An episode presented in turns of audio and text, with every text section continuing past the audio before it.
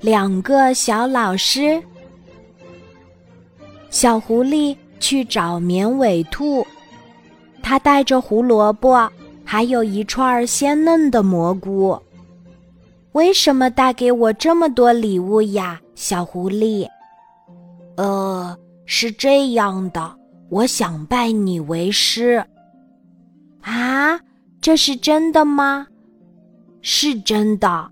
昨天你折了一只纸鹤，真是活灵活现呀。我只会折大树、蘑菇、小花、小熊、蝴蝶。最难折的青蛙我也会，但我就是不会折纸鹤。哦，是这样啊。可是，绵尾兔有些为难。请收我做学生吧。小狐狸朝绵尾兔鞠了一躬。绵尾兔跑到院子里，摘了两片红色的花瓣儿，贴在面颊上。歪头瞧着小狐狸，你同意吗？绵尾兔，小狐狸有些不明白的问。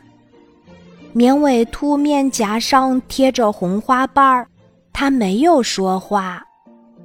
哦，绵尾兔，你如果不同意给我当老师，也没什么，我不会生气，也不会不做你的朋友。绵尾兔还是紧紧地按着两片红花瓣儿。绵尾兔，你为什么把红花瓣儿贴在脸上呀？小狐狸问。是因为我不好意思当你的老师，我的脸都红了。为什么会不好意思呀？因为我只会折纸鹤，可你却会折那么多。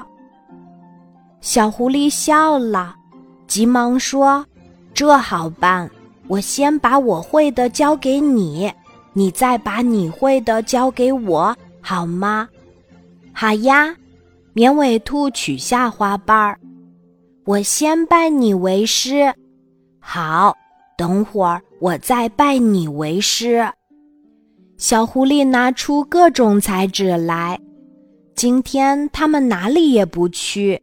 就在家里学折纸，刷刷刷的折纸声从窗户里传了出去，飘向绿森林。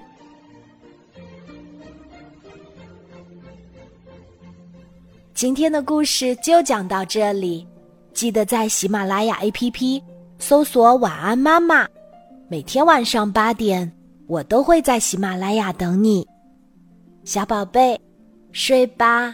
晚安。